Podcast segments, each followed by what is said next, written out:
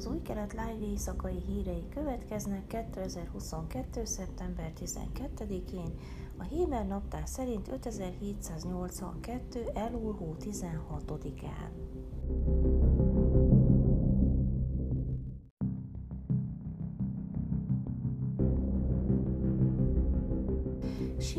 Ház izraeli színésznő, aki a Netflix sikersorozatában a másik útban játszott főszerepével szerzett nemzetközi hírnevet, egy izraeli szuperhőst alakít majd a következő Amerika kapitány filmben, állítja több riport.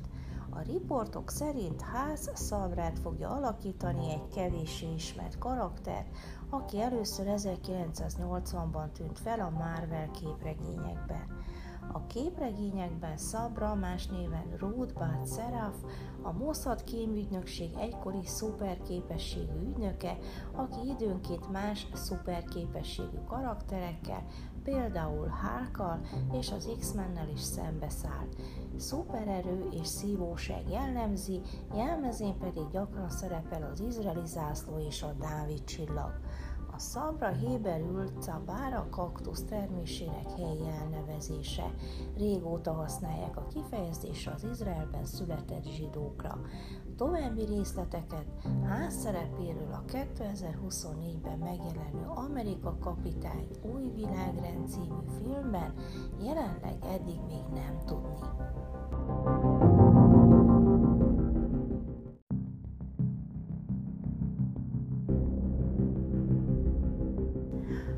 Hagyományos beduin esküvői szezon beköszöntével egyre gyakrabban bukkannak fel a közösségi médiában, különösen a TikTokon felvételek fegyveres motoros felvonulásokról és teveversenyekről Izrael déli Negev régiójában, jelentette a Wynet hírportál.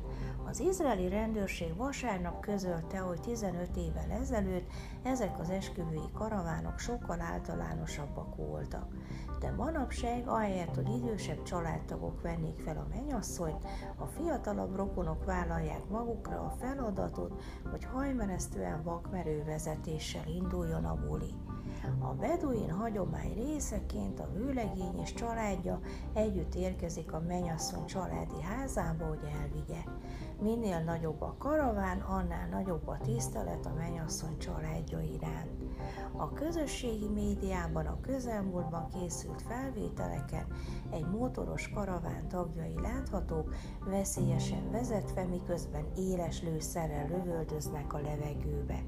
A rendőrség nemrég letartóztatott négy gyanúsítottat, akiket egy halálos iramú esküvői autózás közben filmeztek le, és járműveiket lefoglalták.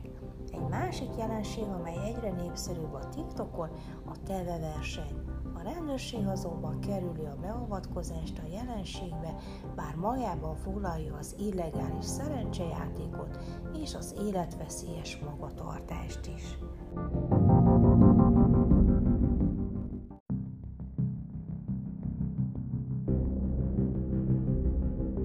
Németország előzetes döntést hozott az izraeli Nyíl 3 ballisztikus rakétarendszer megvásárlásáról, állítja a Bloomberg hírportál a döntést ismerő forrásokra hivatkozva, de a megállapodásra Olaf Scholz német kancellár és Jair Lapid izraeli miniszterelnök is utalt hétfői megbeszélésükön Berlinben. A riport szerint Németország az izraeli védelmi rendszert választotta az amerikai Lockheed Martin TAT helyett. A német vezetés döntését az indokolja, hogy az orosz-ukrajnai invázió miatt egy 100 milliárd eurós alap támogatásával megerősíti védelmét haderejének modernizálásával. Nagyon szívesen dolgozunk ezen Izraellel, beleértve a légvédelem területén is, ahol Izraelnek nagyon hatékony terméke van a Nyíl 3 rendszer révén, nyilatkozta Scholz, amit Lapid is megerősített, mondván. Izrael szerepet fog játszani Németország új védelmi erejének kiépítésében, főként a légvédelem területén.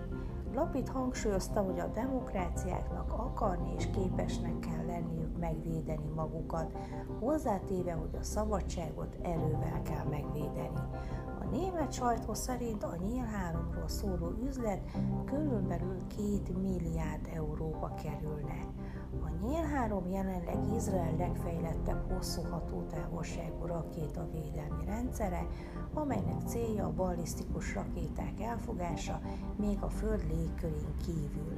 A Védelmi Minisztérium rakétavédelmi szervezete és az amerikai rakétavédelmi ügynökség közös projektje keretében fejlesztették ki.